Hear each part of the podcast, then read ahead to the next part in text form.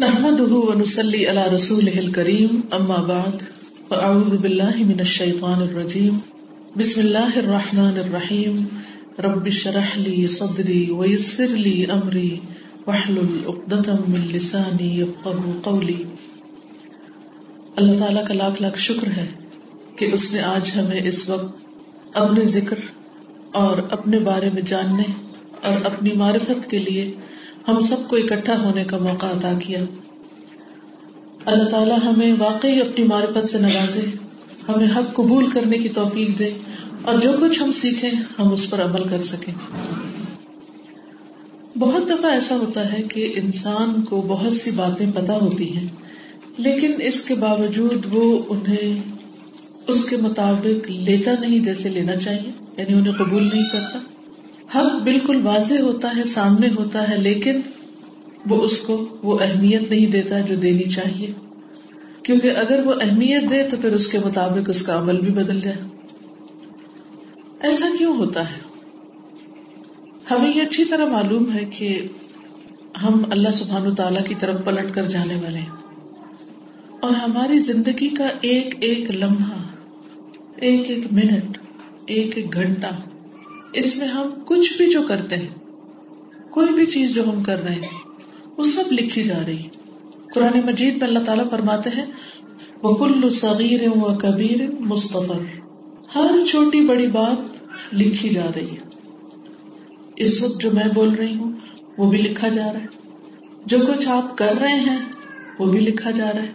جو میں سوچ رہی ہوں، وہ بھی لکھا جا رہا ہے۔ جو آپ سوچ رہے ہیں، وہ بھی لکھا جا رہا ہے۔ اور پھر یہ صرف لکھنا ہی نہیں، بلکہ اس کے بعد اس کا حساب ہوگا۔ ان سب چیزوں کو جمع کیا جائے گا، اکٹھا کیا جائے گا، پھر ان کو تولا جائے گا۔ پھر اینڈ میں جو ریزلٹ نکلے گا، اس کے مطابق انجام ہوگا۔ دنیا میں کوئی بھی چیز جس کے بارے میں ہم یہ جانتے ہوں کہ یہ لکھی جا رہی ہے یا کوئی سن رہا ہے یا اس پر کوئی نتیجہ نکلنے والا ہے تو ہم اس کے بارے میں کتنے کانشیس ہوتے ہیں؟ مثلاً بہت سے لوگ کسی ریکارڈنگ آپریٹر کے سامنے آ کر بالکل بول نہیں پاتے، کیونکہ ان کو یہ ہوتا ہے کہ یہ ریکارڈ ہو رہا ہے۔ جو ہی کسی کو پتا چلتا ہے کہ بات ریکارڈ ہو رہی ہے، وہ ایک دم کانشیس ہو جاتے ہیں کہ سوچ سمجھ کر اور سنبھل کر بولے اسی طرح اگر کسی کو یہ پتا چلے کہ اس کی یہ تحریر کوئی پڑھے گا، تو بہت محتاط ہو جاتا ہے لکھنے میں۔ اسی طرح اگر انسان کو یہ ہو کہ آج مجھے کسی خاص موقع پر، کسی خاص جگہ پر جانا ہے اور سب لوگ مجھے دیکھیں گے، تو اس میں بھی انسان کتنا کانشیس ہو جاتا ہے لوگوں کی نگاہوں سے۔ اسی لیے آپ دیکھیے کہ شادی کی تیاریاں ہوں یا اور کسی خاص موقع کی مناسبت سے کہیں جانا ہو، تو لوگ کتنے زیادہ محتاط ہوتے ہیں، گھنٹوں لگا کر تیاری کرتے ہیں اپنے اپیرنس اپنے ظاہری حالت کی، کیونکہ ان کو دیکھا جائے گا۔ اسی طرح جو کچھ ہم امتحان میں لکھتے ہیں، اس کے بارے میں تو اور بھی اوور کانشیس ہوتے ہیں۔ کیونکہ ہمیں پتا ہوتا ہے کہ اس میں سے ایک ایک چیز کے اوپر ہمیں مارکس ملنے والے ہیں اور ان مارکس پر ہمارے فیوچر کا انحصار ہے۔ لہذا ہم اس کے بارے میں بہت محتاط ہوتے ہیں۔ لیکن کیا وجہ ہے کہ ہم کہتے بھی ہیں، ہم سمجھتے بھی ہیں، جانتے بھی ہیں کہ ہمارا نامہ اعمال تیار ہو رہا ہے۔ لیکن اس کے باوجود جو کچھ اس میں ہم لکھوا رہے ہیں، اس کے بارے میں ہم بہت دفعہ پرواہ نہیں کرتے کانشیس ہی نہیں ہوتے، احتیاط ہی نہیں برتتے۔ اور یہ سوچے سمجھے بغیر کہ اس کا کوئی نتیجہ نکلنے والا ہم بولے چلے جاتے ہیں۔ ہارڈلی کبھی ہمیں خیال آتا ہے کہ ہم کیا کہہ رہے ہیں۔ پھر اسی طرح حق جب ہمارے سامنے آتا ہے، تو ہم اس کو قبول کرنے میں بعض اوقات متردد ہوتے ہیں۔ ہم اس کو پوری طرح قبول نہیں کرتے۔ تو ان تمام چیزوں کے بارے میں ہمیں اپنے رویے اور اپنے طور طریقوں کا جائزہ لینا چاہیے اور اس بات کا محاسبہ کرنا چاہیے کہ حق کی راہ ہم پر کیوں نہیں کھلتی؟ حق ہمیں نظر کیوں نہیں آتا؟ اور ہم حق کا اتباع کیوں نہیں کرتے؟ اور ہم حق کی پیروی کرنے کے بعد یہ کیوں نہیں یقین رکھتے کہ اس کا کوئی نتیجہ ہمارے سامنے آنے والا ہے؟ اور جس طرح کا ہم کریں گے، آج جو کچھ بوئیں گے، کل وہی کاٹیں گے۔ تو بنیادی وجہ یہ ہے کہ انسان کے اوپر مختلف حالتیں آتی رہتی اس کی مختلف کیفیات ہوتی ہیں۔ کبھی وہ بہت خوش ہوتا ہے، کبھی وہ بہت اداس ہوتا ہے۔ کبھی انتہائی غمگین ہوتا ہے اور کبھی انتہائی مطمئن ہوتا ہے۔ کبھی خوف کی حالت میں ہوتا ہے اور کبھی بالکل پرامن، پرسکون ہوتا ہے۔ یہ سب کیفیات ہم سب پر گزرتی ہیں۔ ہم سب جانتے ہیں کہ ہم ان کیفیات سے گزرتے ہیں۔ اور پھر ان کیفیات پر بعض اوقات ہمارا کنٹرول بھی نہیں ہوتا۔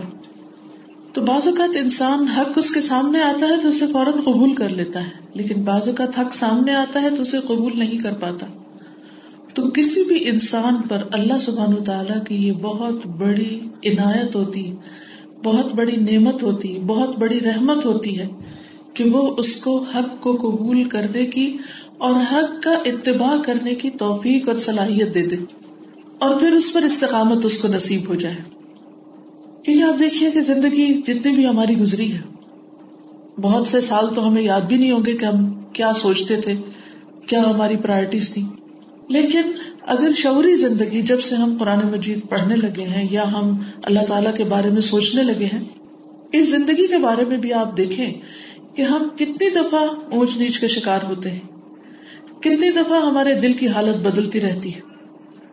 تو اس لیے بہت ضروری ہے کہ ہم ہر لمحہ اپنے دل پر نظر رکھیں کہ ہمارے دل کی کیفیت کیا ہے، ہمارے ایمان کی حالت کیا ہے، ہمارے اندر اللہ کی محبت کتنی ہے اور دنیا کی محبت کتنی ہے۔ اس چیز کو سمجھنے کے لیے آپ کیا کر سکتے ہیں کہ اس مثال سے سمجھ سکتے ہیں کہ دنیا کی محبت اور آخرت کی محبت ایک ترازو کے دو پلڑوں کی طرح۔ ترازو ہوتا ہے نا جس سے تولتے ہیں اسکیل آپ اسکیل کو دیکھیے کہ جب اس میں ایک چیز زیادہ ہوتی ہے تو دوسری چیز کم ہو جاتی۔ کبھی آپ نے دیکھا ہوگا؟ یعنی ایک چیز زیادہ ہو تو دوسری کم ہو جاتی۔ آپ کو یاد ہے بچپن میں ایک کہانی پڑھتے تھے، بندر والی، بندر بانٹ جس کو کہتے ہیں۔ وہ جس طرف زیادہ ہوتا تھا وہاں سے کھا لیتا تھا، پھر دوسری طرف زیادہ ہو جاتا، یہ ہلکا ہو جاتا، پھر ادھر سے، حتیٰ کہ وہ سارا کھا کے اس نے ختم کر دیا۔ تو اسی طرح آپ دیکھیے کہ اسکیل جو ہوتا ہے، اس میں ایک طرف آپ کے اعمال دنیا کی محبت بڑھاتے ہیں اور ایک طرف آخرت کی محبت بڑھاتے ہیں۔ جب آپ کا اسکیل دنیا کی محبت کا بھاری ہوتا ہے، تو لازمی طور پر آخرت کی محبت کا اوپر اٹھ جاتا ہے، وہ ہلکا ہو جاتا ہے۔ اس میں کمی آتی ہے۔ اور اسی طرح جس شخص کو آخرت سے محبت ہوتی اور اس کا وزن آخرت والا بڑھتا چلا جاتا ہے، تو دنیا سے بے رغبتی، بے نیازی اور دنیا کی محبت میں کمی آ جاتی۔ ہم سب اپنے اندر کا جائزہ لیں، اپنے دل کا، اپنے سینے کا، اپنی سوچ کا، کہ ہمارے اندر کس چیز کی محبت زیادہ ہے، دنیا کی یا آخرت کی۔ اچھا اس کو مزید تھوڑا سا ایلیبوریٹ کیسے کریں گے؟ کہ دنیا میں کیا کیا چیزیں آتی؟ یعنی دنیا کوئی ایسی چیز نہیں کہ مثلاً میں چھت کو دنیا کہوں یا ٹیبل کو دنیا کہوں یا سلائڈ کو دنیا کہوں۔ دنیا بہت سی چیزوں کا مجموعہ ہے، جس میں ہمارے عزیز و اقارب بھی آتے ہیں۔ والدین، اولاد، ہمارا مال، دولت، تجارت بزنس جاب ہماری دنیا کی ڈگریاں، جو بھی چیزیں ہمیں آس پاس نظر آتی ہیں، ساری چیزیں دنیا سے تعلق رکھتی ہیں۔ جب ہمارا انہماک ان میں سے کسی بھی چیز کی طرف زیادہ ہوتا ہے، تو قدرتی طور پر آخرت کی یاد میں کمی آتی اچھا آخرت کیا سوچیے وہاں کیا کچھ ہے۔ آخرت شروع کہاں سے ہوتی؟ موت سے شروع ہوتی۔ موت کے فرشتے، جان کمی کی کیفیات۔ پھر اس کے بعد جس طرح جنازے کو تیار کیا جاتا ہے، غسل، کفن، دفن، جنازہ پڑا جاتا ہے۔ پھر قبر پھر قبر کے بعد دوبارہ حشر کے دن اٹھنا، پھر حساب کتاب، پل سے رات پھر جنت یا جہنم، پھر جنت کے اندر کی چیزیں، اور پھر ان تمام چیزوں میں اللہ سبحان و تعالیٰ کا دیدار۔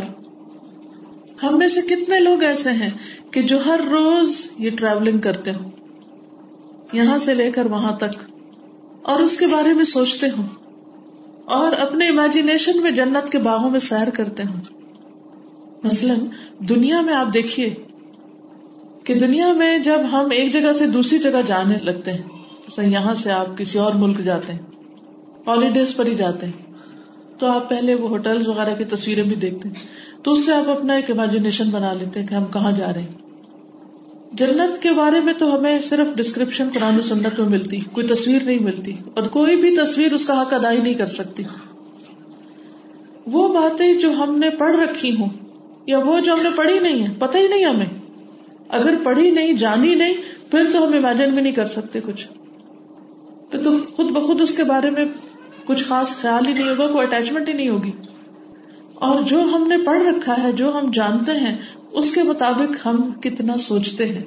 یعنی سوال اس چیز کا ہے کہ جو ہم جانتے ہیں، اس پر ہمارا عمل کتنا ہے۔ اور عمل سوچ سے شروع ہوتا ہے کہ ہم جنت کے بارے میں کیا تخیل رکھتے ہیں۔ اور کتنا اس میں گھومتے ہیں اور کتنا اس کے بارے میں تصور کرتے جیسے ایک جگہ سے دوسری جگہ جاتے ہوئے یہاں سے اپنے ہالیڈیز کے مقام پر یا ایک شہر سے دوسرے شہر میں آپ نے جانا ہے، یا ایک جاب سے دوسرا جاب کرنا ہے، تو جانے سے پہلے ہی آپ اس میں جینے لگتے ہیں کہ مجھے جانا ہے، پھر سفر یوں ہوگا، پھر جہاز میں بیٹھوں گی، پھر ایئرپورٹ پہ امیگریشن ہوگی، پھر اس کے بعد کوئی گاڑی ہوگی یا نہیں ہوگی، پھر وہ ہمیں ایئرپورٹ سے لے جائیں گے، پھر وہ گھر، پھر وہاں کیسے رہیں گے، وہ کیسا گھر ہوگا، پھر وہاں کیا کریں گے، پھر کتنے دن کے بعد وہاں سے آگے جائیں گے، وغیرہ وغیرہ۔ سفر کا خیال آتے ہی ہمارا ذہن حال کی بجائے مستقبل میں لگ جاتا ہے۔ اور یہ بھی ہو سکتا ہے کسی وجہ سے جہاز کینسل ہو جائے، سفر نہ ہو، سفر آپ کو ڈسکنٹینیو کرنا پڑے۔ دنیا میں تو ساری چیزوں کا امکان ہے۔ لیکن یہ آخرت کا سفر ایسا ہے کہ جس میں کسی قسم کی کوئی کمی ہو نہیں سکتی۔ یعنی جس میں کسی قسم کا کوئی انقطاع نہیں، کوئی بریک نہیں ہو سکتی، وہ جانا ہی جانا ہے۔ اب جب جانا ہی ہے ہم نے، تو پھر کیا ہوگا؟ اس سے پہلے اس کی تیاری کرنی ہوگی۔ اور اگر اس کی تیاری کرنی ہے تو اس کے بارے میں ہمیں سوچنا ہوگا۔ ہم سب اپنے آپ سے پوچھے کہ ہم دنیا کے بارے میں کتنا سوچتے ہیں صبح سے شام تک؟ دنیا کے کھانے اور آخرت کے کھانے، دنیا کا بیڈ اور آخرت کا بیڈ، دنیا کا گھر، آخرت کا گھر۔ دنیا میں ہمارے آس پاس کے لوگ اور آخرت میں ہمارے آس پاس کون ہوگا؟ ان سب کے بارے میں۔ کیونکہ ہم دنیا میں تو اپنی مرضی سے دوست بناتے ہیں، اپنی مرضی کی کمپنی اختیار کرتے ہیں، لیکن آخرت کی کمپنی کے بارے میں ہم نے کبھی سوچا؟ ایک مرتبہ ابن مسعود جو تھے، وہ دعا مانگ رہے تھے کوئی۔ تو حضرت ابو بکر اور حضرت عمر جو تھے، وہ حضور صلی اللہ علیہ وسلم کے پاس تھے۔ تو آپ نے فرمایا، اے اللہ، جو ابن مسعود مانگ رہا ہے، تو اسے قبول کر لے. تو ابو بکر کو بہت ہوا کہ پتہ نہیں کیا مانگ رہے تھے، میں جا کے جلدی سے پوچھوں۔ تو جو ہی آپ صلی اللہ علیہ وسلم کی مجلس سے نکلے، تو فوراً ابن مسعود کے پاس پہنچے۔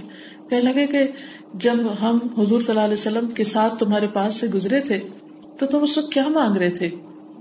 کیونکہ نبی صلی اللہ علیہ وسلم نے تمہارے حق میں وہ دعا کی کہ تمہاری وہ قبول ہو جائے اور وہ قبول ہو جائے گی، وہ تمہیں مل جائے گا۔ تو انہوں نے آپ سوچے کیا مانگ رہے ہوں گے؟ وہ مانگ رہے تھے کہ مجھے جنت میں حضور صلی اللہ علیہ وسلم کا ساتھ چاہیے۔ کچھ دیر کے بعد عمر آئے اور کہنے لگے کہ ابن مسعود، وہ تم کیا مانگ رہے تھے؟ وہ تمہاری دعا قبول ہو گئی۔ کہتے ہاں مجھے بتا چکے ہیں ابو بکر۔ ابو بکر رضی اللہ تعالیٰ ہمیشہ نیکیوں میں سب سے آگے ہوتے تھے، دیر نہیں لگاتے تھے، فوراً فوراً آگے چلتے تھے۔ تو آپ دیکھیے کہ ان کی دعائیں کیا تھی میں اور آپ سوچیں، ہم میں سے کس نے کتنی دفعہ یہ دعا مانگی اور بائی چانس ہی مانگی کہ اتنے میں کوئی ہمیں دیکھ کر جب ہم دعا میں بہت مستغرک ہو تو کوئی دیکھے ہمیں تو کہے، یا اللہ جو یہ مانگ رہا ہے تو اسے دے۔ کیونکہ وہ اتنی مسکینی والی حالت ہوتی ہے نا کہ ترس آ جاتا ہے دوسروں کو بھی دیکھ کر۔ تو کیا ہماری دعائیں غافل ہوتی ہیں یا اتنی انہماک والی ہوتی ہے کہ دوسرے بھی دیکھ کے ہمارے لیے دعا شروع کر دیں؟ سچ بتائیے، اپنے آپ سے پوچھیے کہ آج تک ہم نے کتنی بار اللہ کے رسول صلی اللہ علیہ وسلم کا دیدار اور آپ کی صحبت اور آپ کی مجلس میں جانے کے بارے میں دعا کی کہ اللہ ہمیں بھی تو عطا کرنا۔ یا پھر عام نیک لوگوں کے بارے میں کہ اللہ صحبت سال نصیب کرنا اور جنت میں اچھے لوگوں کے بیچ میں ہمیں رکھنا، ہمیں اچھے لوگوں کی دوستی عطا کرنا۔ ہمارے نیبر دنیا میں بھی اچھے اور وہاں بھی اچھے۔ بہترین لوگ ہوں۔ یوسف علیہ السلام جن کو سب کچھ مل گیا تھا، دین و دنیا کی ساری بلائیاں، انہوں نے اپنے لیے کیا دعا مانگی؟ فاطر السماوات والارض، انت ولی فی الدنیا والآخرہ، توفنی مسلمن و الحقنی بالصالحین۔ کہ اللہ مجھے مسلمان فوت کرنا اور مجھے سالے لوگوں میں شامل کر دینا، نیک لوگوں کے ساتھ ملانا۔ یہ دعا کون کرے گا؟ وہی کرے گا جو خود نیک ہوگا، یا نیکی کی رغبت رکھتا ہوگا، یا نیکی کی خواہش رکھتا ہوگا۔ تو اس لیے بہت ضروری ہے کہ ہم اپنے دل کا جائزہ لیتے رہیں اور ہماری شخصیت اور ہماری پسند اور ناپسند کہاں سے پتہ چلتی ہے؟ ہماری باتوں سے، ہماری دعاؤں سے، ہماری سوچوں سے، ہمارے خیالات سے کہ ہم کیا سوچتے ہیں، کیا چاہتے ہیں، کیا کرتے ہیں۔ دنیا چاہتے ہیں یا آخرت چاہتے ہیں؟ اب آپ دیکھیے کہ جب ہم آخرت کی بات کرتے ہیں تو صرف صالحین کی کمپنی نہیں، اور باقی چیزوں کے بارے میں کیا مانگتے ہیں؟ جب جنت کا بھی سوال کرتے ہیں تو کتنی بار جنت الفردوس کا سوال کرتے ہیں اور پھر کتنی بار اس میں اللہ سبحان و تعالیٰ کے دیدار کا سوال کرتے ہیں اور اس کا شوق رکھتے ہیں تو عزیز بہنوں، یہ دنیا تو چند دن کی ہے، اور بہت جلدی چلی جانے والی، بہت جلدی ہمارے ہاتھ سے چھٹ جانے والی، اور آخرت باقی رہنے والی ہے۔ لیکن پھر بھی سارے غم دنیا کے پالے ہوئے اپنے سینے میں۔ اگر کوئی پوچھے کہ آپ کی سب سے بڑی پریشانی کیا ہے، تو اکثر لوگ کون سی پریشانی بتائیں گے؟ دنیا ہی کی کوئی پریشانی بتائیں گے۔ ہارڈلی کوئی ایسا ملے گا جو یہ کہ کہ مجھے سخت پریشانی ہے کہ میرا آخرت کا انجام کیا ہوگا۔ وہاں مجھے کیا ملے گا؟ تو پھر وہ پلڑا کس طرف جھکا ہوا ہے؟ زیادہ فکر، زیادہ محبت، زیادہ شوق اور خوشی اور توجہ اور ایفرٹس کدھر لگی ہوئی ہے زیادہ ہماری دنیا کی چیزوں میں اور یہ سچ ہے۔ لیکن ہمیں اپنا مستقبل آخرت اس کو سامنے رکھنا ہے، اس کے بارے میں سوچنا ہے۔ اور اس کے لیے سب سے پہلی خوبی اور کوالٹی جو اپنے اندر لانی ہے، وہ حق کو قبول کرنے کی، سچی بات کو قبول کرنے کی۔ کیونکہ اگر سچی بات سامنے آ بھی جائے، مثلاً آج کا آپ لیکچر سن بھی لیں، اس میں آنے والی آیات سن بھی لیں اور احادیث سن بھی لیں لیکن عمل نہ کریں۔ تو گویا آپ نے قبول ہی نہیں کیا۔ یعنی آپ نے سن لیا، سمے نہ۔ ہاں، وہ ایسا ہی نہ۔ ماننا نہیں ہم نے۔ تو جب تک سمے نہ وہ عطا نہ ہو، تو بات نہیں بنتی۔ دیکھیے، ہم چھوٹی سی کوئی نیکی کر لیتے ہیں تو ہم کہتے ہیں کہ ہم نے تو بہت پہاڑ سر کر لیا۔ مثلاً ایک دفعہ کسی ایسی گیدرنگ میں چلے جائیں یا کوئی قرآن پڑھنا شروع کر دے تو ہم سمجھتے ہیں کہ بس ہم دنیا سے کوئی الگ چیز ہو گئے۔ اور معلوم نہیں کتنے نیک ہو گئے۔ حالانکہ ہو سکتا ہے کہ کوئی ایک عام انسان جس کی نیکی کی ہمیں خبر ہی نہ ہو، جس سے ہم ایک معمولی انسان سمجھتے وہ ہم سے کہیں زیادہ بہتر کام کرنے والا ہو۔ عمر بن عبید ایک دفعہ مدینہ کے باغوں میں سے ایک باغ کے پاس سے گزرے۔ تو دیکھا کہ وہاں ایک غلام بیٹھا ہے اور اس کے پاس ایک کتا بھی بیٹھا ہے۔ تو وہ خود کھاتا یعنی وہ غلام خود کچھ کھاتا اور پھر کتے کو پھینکتا۔ ایک لکما خود کھاتا ہے کتے کو پھینکتا ہے خود کھاتا ہے کتے کو پھینکتا۔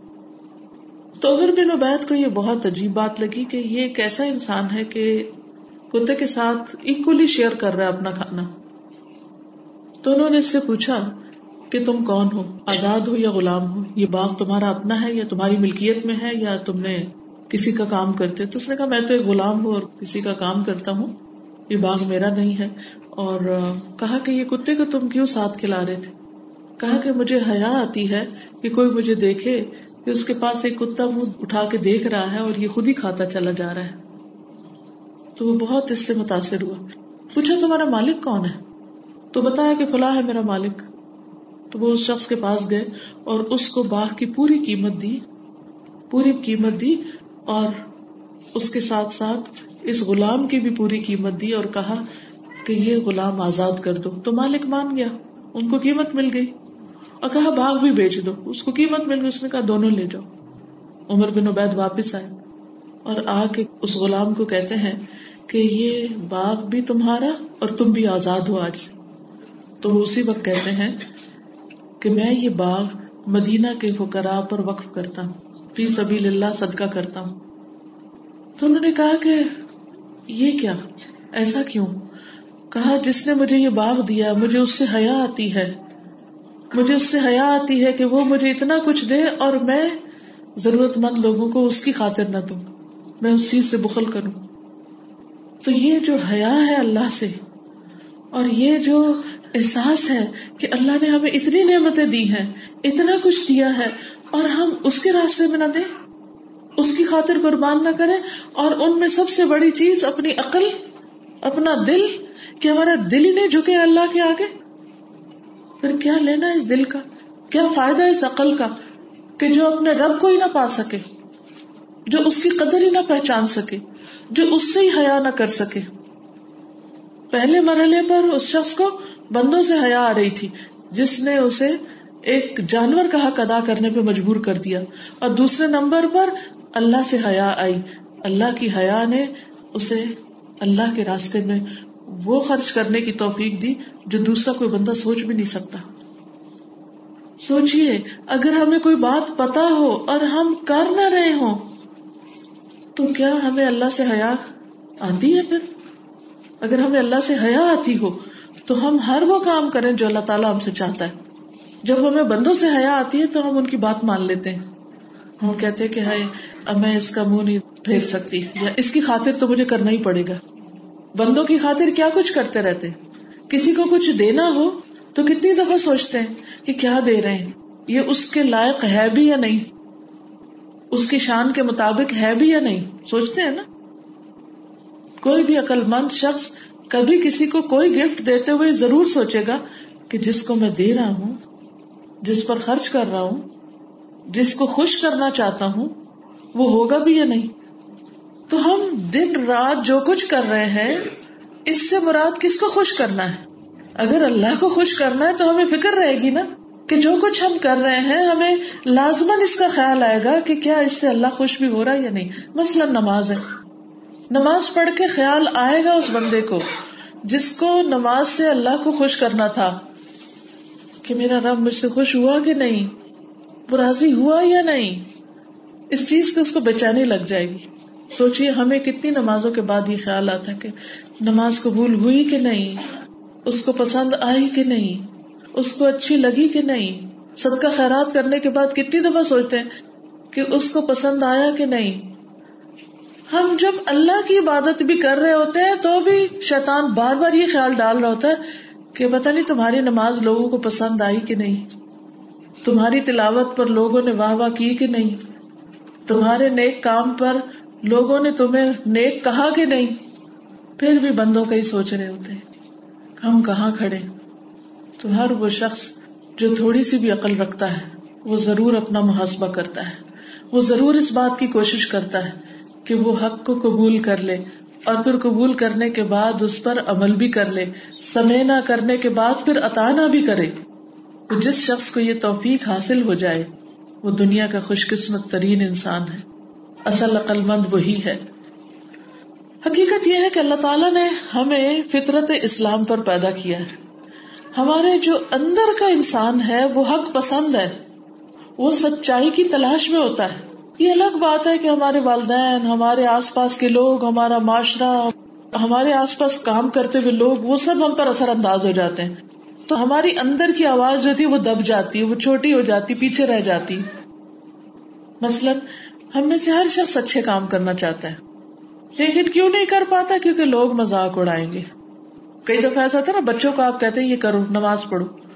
تو وہ پہلے ادھر دیکھتے ہیں، ادھر دیکھتے ہیں، پھر اسکاف کرتے پھر نماز میں بھی پڑھتے ہوئے بھی ادھر ادھر دیکھ رہے ہوتے ہیں۔ کیوں دیکھتے ہیں وہ؟ امی خوش ہو رہی یا نہیں؟ اور کوئی اور مزاق تو نہیں اڑا رہا میرا؟ اور اگر بچوں کو یہ پتا چل جائے کہ کسی بھی کام پر کوئی ان کا مزاق اڑا رہا ہے، کوئی ان پہ ہنس رہا ہے، تو وہ کیا کرتے ہیں؟ میں نہیں کر رہا۔ لوگوں کا خوف بچپن سے دل میں بیٹھ جاتا ہے، کیونکہ اللہ سبحان تعالیٰ کا خوف اس سے اوپر ہوتا ہی نہیں۔ تو اس لیے بہت ضروری ہے کہ ہم اپنے اندر کی آواز کو پہچانے اور ایک ایک کر کے جب بھی نیکی کا کوئی کام کرنے لگے تو سوچے کیوں نہیں کر رہی؟ اس کا ڈر ہے۔ کراس، اس کا ڈر ہے۔ کراس، یہ وجہ یہ وجہ یہ وجہ۔ سب کو نہ نہ نہ نہ کر کے پھر اللہ کی اطاعت پر جم جائے تو حق کی ضرورت، حق کی تلاش، حق سے محبت، حق کی چاہت ہر انسان کے اندر ہے، کیونکہ اللہ نے الہام کر رکھی ہے۔ وہ الحمہ فجورہ وہ تخواہ اللہ نے اس کے اندر فجور اور تقوا دونوں رکھے ہیں۔ تو تقوا تو ہے اندر۔ یہ الگ بات ہے، وہ دب چکا ہے۔ قد افلح من زکاہا وقد خواب من دساہا کامیاب ہو گیا وہ جس نے اس کا تزکیہ کر لیا، اس کو صاف کر لیا، وہ چمکا لیا اس کو۔ اور ناکام ہو گیا وہ جس نے اس کو دبا دیا۔ تو باہر کی آوازیں، باہر کی نظریں، باہر کے اثرات ہمارے حق کی طلب، حق کی چاہت کو دبا دیتی ہیں۔ اور ایسی مجلس اور اللہ کا ذکر اس کو واپس لاتے ہیں اوپر۔ پھر تزکیا کرتے ہیں۔ اچھی صحبت انسان کا تزکیا کرتی۔ اور اس کے اندر یہ چاہت پیدا کرتی کہ وہ حق کو قبول کرے۔ تو کوئی بھی نفس جو فطرت پر باقی ہو وہ اس کے سامنے حق آتا جاتا ہے تو فوراً قبول کر لیتا ہے جیسے حضرت ابو بکر رضی اللہ تعالیٰ عنہ تھے۔ انہوں نے دیر ہی نہیں لگائی۔ حضرت علی رضی اللہ تعالیٰ عنہ، حالانکہ وہ بچے تھے، کتنے چھوٹے تھے عمر کے۔ لیکن انہوں نے کہا کہ میں اس حق کو قبول کروں گا، میں آپ کا ساتھ دوں گا۔ تو بعض لوگ، ضروری نہیں ہوتا کہ عمر میں بہت بڑے ہوں۔ عمر چھوٹی بھی ہو سکتی ہے، لیکن اصل چیز ہے کہ کیا ہم اپنے اندر کی آواز، ضمیر کی آواز، فطرت کی آواز پر لبیک کہتے ہیں؟ اچھا وہ آواز کب سنائی دیتی ہے؟ جب آپ سارے لوگوں سے ہٹ کر الگ بیٹھ کے کسی وقت اپنا جائزہ لے رہے ہیں وہ اندر سے بولتی ضرور ہے، چپ نہیں کرتی۔ وہ جگاتی رہتی ہے۔ وہ کہتی، کیوں کیا یہ ایسے؟ یہ بات اس کو کیوں کہتی یہ کیوں لکھا؟ ایسا کیوں کیا؟ وہ دل پکڑا جاتا ہے۔ آپ کسی کے ساتھ بھی زیادتی کریں، یہ ہو نہیں سکتا آپ کو اندر آپ کو معاف کر دے۔ اللہ یہ کہ آپ اپنے آپ کو جھوٹی تعویلوں سے کسی نہ کسی طرح جیسے بچے کو بہلاتے ہیں، بہلا ڈالے ورنہ وہ آپ کو جگاتی رہتی ہے آواز۔ اس لیے اس آواز کو سنیے۔ اور اس کے لیے ضروری ہے کہ انسان تنہائی میں کچھ وقت اپنے رب سے باتیں کرے اور اپنے حالات کا جائزہ لے۔ کیونکہ آپ دیکھیے کہ جب آپ ہر وقت لوگوں کے بیچ میں ہوتے ہیں اور ہر وقت باتیں کر رہے ہوتے ہیں اور ہر وقت ادھر ادھر شغل کر رہے ہوتے ہیں، تو اس کا نقصان یہ ہوتا ہے کہ پھر آپ کا اپنا ذہن، آپ کی اپنی دنیا، اپنا اندر وہ کام نہیں کرتا۔ اور وہ تھاٹ پروسیس جو ہوتا ہے بریک ہوتا ہے۔ آپ ایک بات سوچ رہے ہیں ایک خاص طریقے پر۔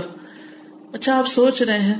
چونکہ لوگ بیٹھے تو آپ بول بھی دیتے اچھا جب آپ بولنے لگتے ہیں تو یکا یک فٹافٹ کوئی کہہ دیتے نہ، ایسے نہیں، ایسے۔ تو آپ شیکی ہو جاتے ہیں۔ آپ کہتے ہیں ہاں ایسے ہی۔ اچھا پہلے تو یہ ہوتا تھا کہ تنہائی کے لیے ہم گھر میں بیٹھ جائیں تو تنہا ہو جائیں۔ اور گھر میں جتنا کچھ ہے، وہ تو میں تنہا ہونے نہیں دیتا۔ گھر والوں کے علاوہ ٹیلی ویژن اس میں ہر وقت رنگا رنگ باتیں، تبصرے اتنے فاسٹ اسپیڈ پر، اتنی تیزی کے ساتھ سب کچھ آ رہا ہوتا ہے۔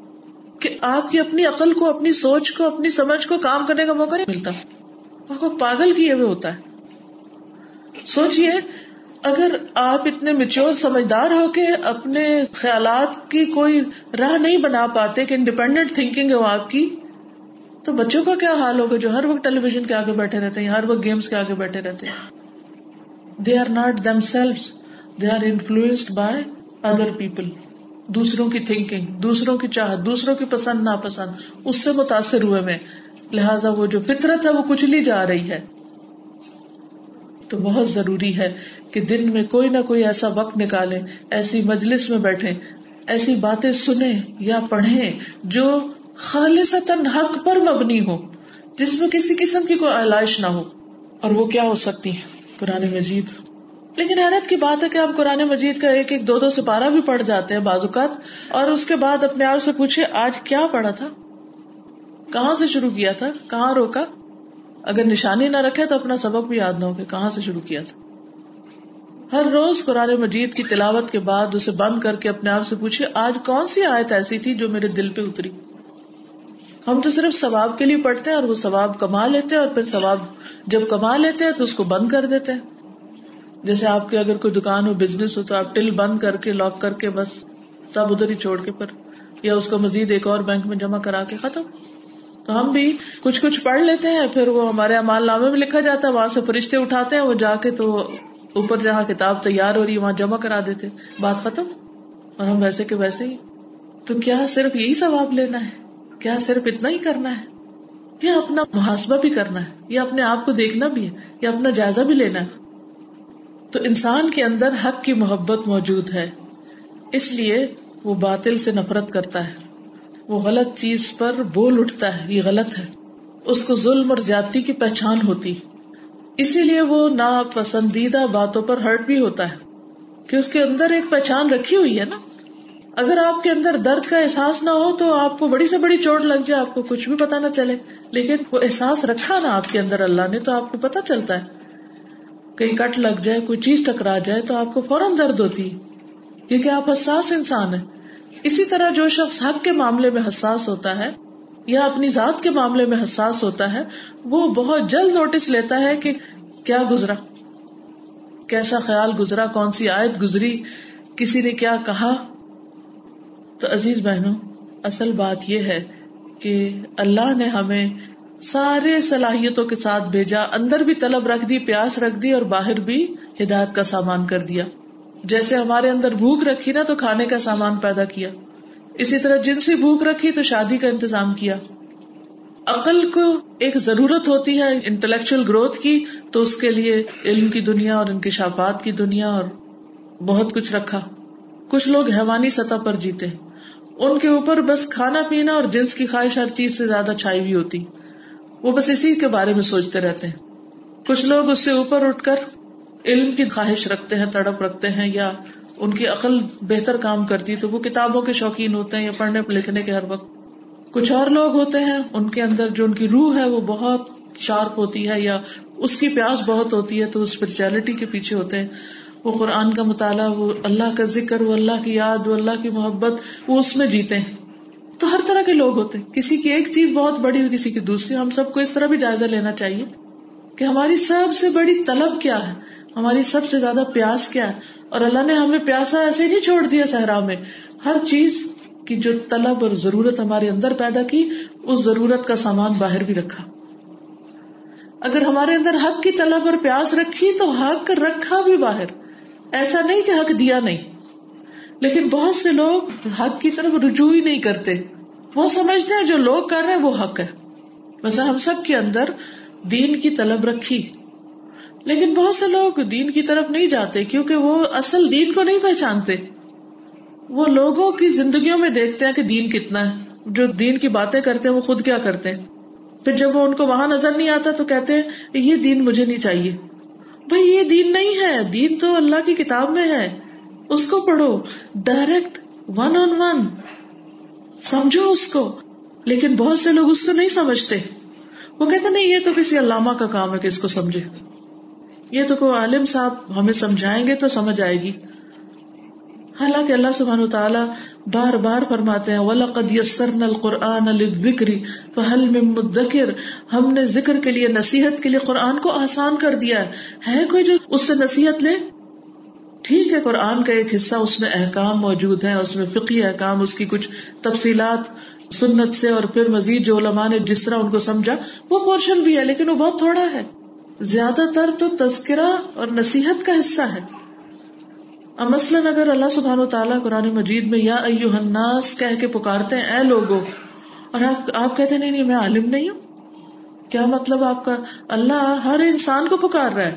مثلاً سورت البکرا کے شروع میں ہی آتا ہے، یا ربکم الذی خلقکم۔ اے لوگو، اپنے رب کی عبادت کرو، جس نے تم کو پیدا کیا۔ کیا یہ سمجھ نہیں آتی بات؟ کوئی سمجھ نہیں آئی کیا کہا اللہ تعالیٰ نے؟ کہ اللہ نے تم کو پیدا کیا۔ نہیں سمجھ؟ ہاں اسی نے کیا۔ خود سے تھوڑی بنے۔ تو جس نے پیدا کیا، جس نے سب کچھ دیا، اس کی عبادت کرنی چاہیے۔ ولدین من قبل اور ان کو بھی پیدا کیا جو تم سے پہلے تھے۔ ہمارے باپ دادا سب سمجھ آتی؟ بالکل آتی۔ پھر آپ آگے چلتے جائیں۔ آپ ذرا قرآن مجید اٹھا کر تو دیکھیں۔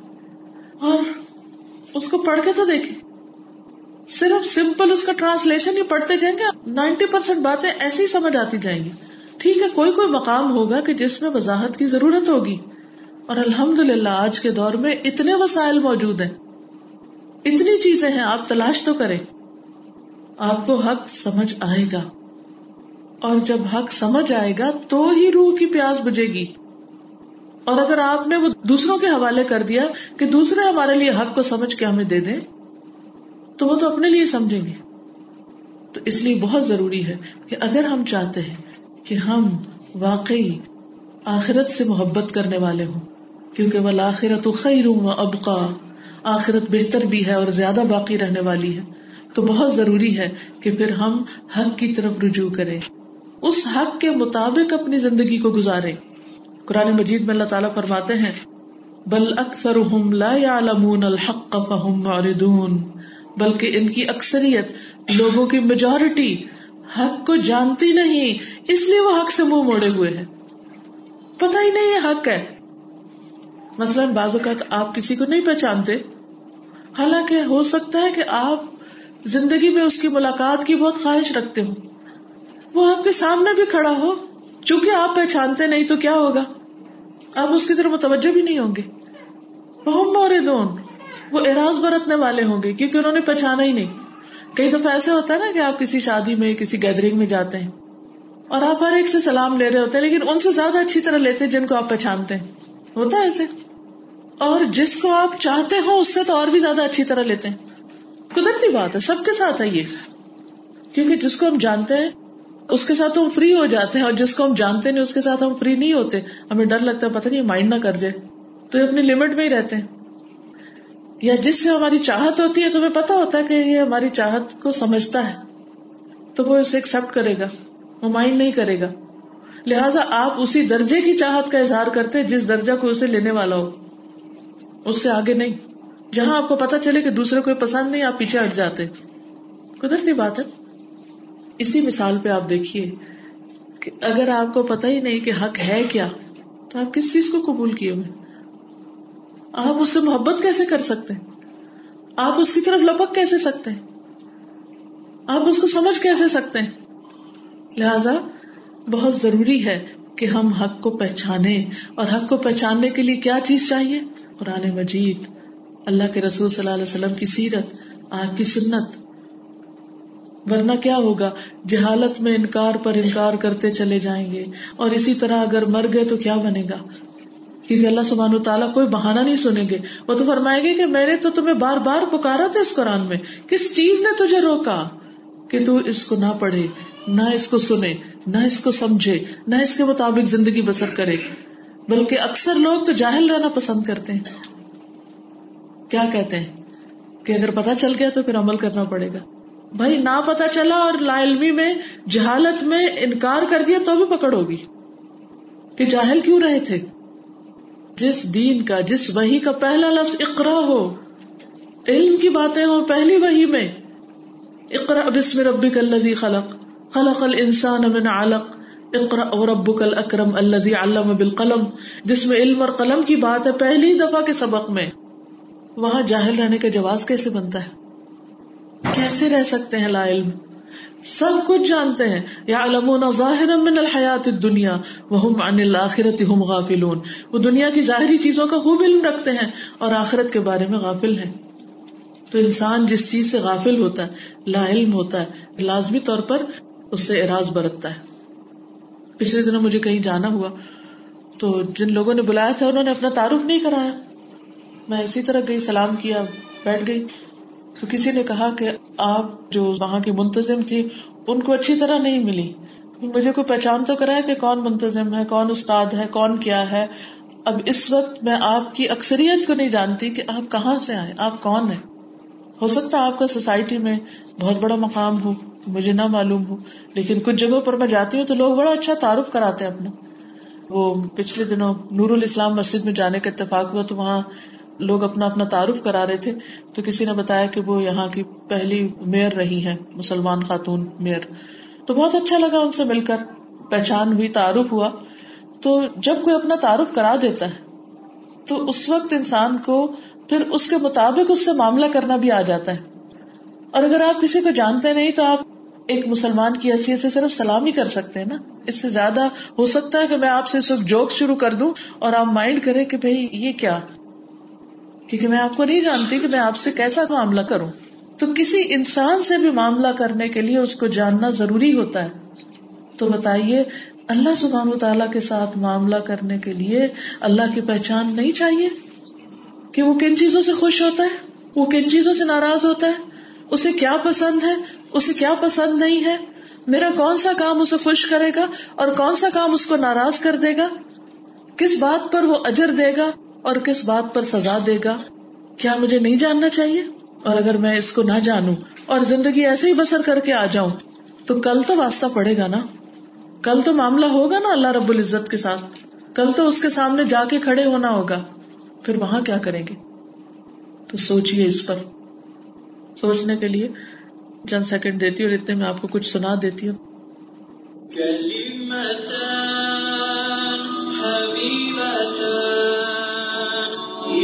الرحمن خفيفتان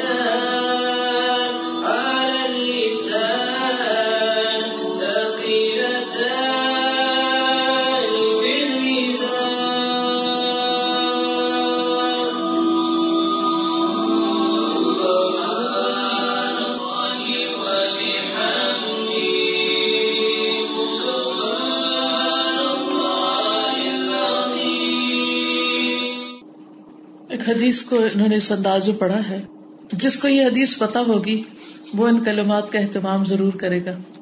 اور جس کو علم ہی نہیں، وہ صرف خاموش فکر مند ہو کے وقت گزار دے گا۔ کلمتان، دو کلمے۔ حبیبتان الرحمان رحمان کو بہت پیارے۔ ابھی میں نے ذکر کیا نا کہ اگر ہمیں پتا ہو رحمان کو کیا پسند ہے، اور ہمیں رحمان سے محبت بھی ہو، تو ہم کیا کریں گے؟ وہی کام کریں گے نا جو رحمان کو بہت پسند ہے۔ تو کل متان حبیبتان الرحمان دو کلمے۔ رحمان کو بہت ہی پیارے۔ خفیف السان زبان پہ بہت ہلکے۔ پڑھتے وقت کوئی مشکل نہیں پیش آتی۔ ان کے پروننسیشن بھی بہت آسان۔ اور ثقیل فل میزان میزان میں بہت بھاری۔ میزان کو جھکا دیں۔ سبحان اللہ و بحمدہ. سبحان اللہ العظیم. لیکن ہم اکثر ان کلمات کو پڑھنا بھول جاتے ہیں. ہم ذکر نہیں کرتے. اچھا کوکنگ کر رہے ہیں، کیا چیز ذکر سے روکے ہوئے؟ واک کر رہے ہیں، کیوں نہیں اللہ کو یاد کرتے؟ کیوں نہیں یہ دو کلمات پڑھتے کہ ہمارے میزان میں وزن بڑھ جائے اور ہماری نجات ہو جائے؟ تو بعض اوقات ہم حق جانتے نہیں ہوتے. بعض اوقات جانتے ہیں لیکن اس کو قبول نہیں کرتے، کیونکہ کچھ اور لوگ اور باتیں سنا رہے ہوتے ہیں ہمیں۔ اکثر لوگ گانے گا رہے ہوتے ہیں، گنگنا رہے ہوتے ہیں، نشید سن رہے ہوتے ہیں۔ لیکن وہ یہ بھول جاتے ہیں کہ یہ کلمات بھی بہت پیارے ہیں رحمان کو۔ گانوں میں کوئی شخص ایسا نہیں جو یہ کہے کہ مجھے میوزک اچھا نہیں لگتا۔ اکثر لوگ اس پہ سوال کرتے کہ میوزک کے بارے میں کیا کہتے میوزک میری کمزوری، یہ کہتے ہوئے سنائی دیتے ہیں۔ کیوں؟ وہ کیوں کمزوری بن گیا؟ کیونکہ اس سے بہتر چیز کا پتا نہیں ہے۔ اس سے زیادہ خوبصورت چیز کو جانا ہی نہیں ہے۔ سنا ہی نہیں ہے، پڑھا ہی نہیں ہے۔ نہ جو ملا، ربش، وہی اٹھا لیا۔ اسی لیے بہت سے لوگوں کو بہت گانے بھی یاد ہوتے ہیں اور وہ گنگناتے بھی رہتے ہیں۔ کیونکہ انہیں گانے ہی آتے ہیں۔ انہوں نے سیکھے ہی گانے، انہوں نے سنے ہی گانے۔ صبح سویرے ٹیلی ویژن جو لگتا ہے، اس میں جو میوزک آتا ہے، وہ پھر ہم اس کی ٹون خود بنانے لگتے ہیں۔ کہیں بازار سے گزرتے ہیں، کچھ دیکھتے ہیں، کچھ اچھا لگتا ہے، وہی لینے لگتے ہیں۔ تو ہم ہر وقت یہ تو ضرور دیکھتے ہیں، ہمارے دل کو کیا اچھا لگتا ہے۔ ہمیں کیا پسند ہے؟ ہمارے کانوں کو کیا اچھا لگتا ہے؟ ہماری آنکھوں کو کیا اچھا لگتا ہے؟ لیکن ہم میں سے کتنے لوگ ہیں جو یہ دیکھیں کہ رحمان کو کیا اچھا لگتا ہے۔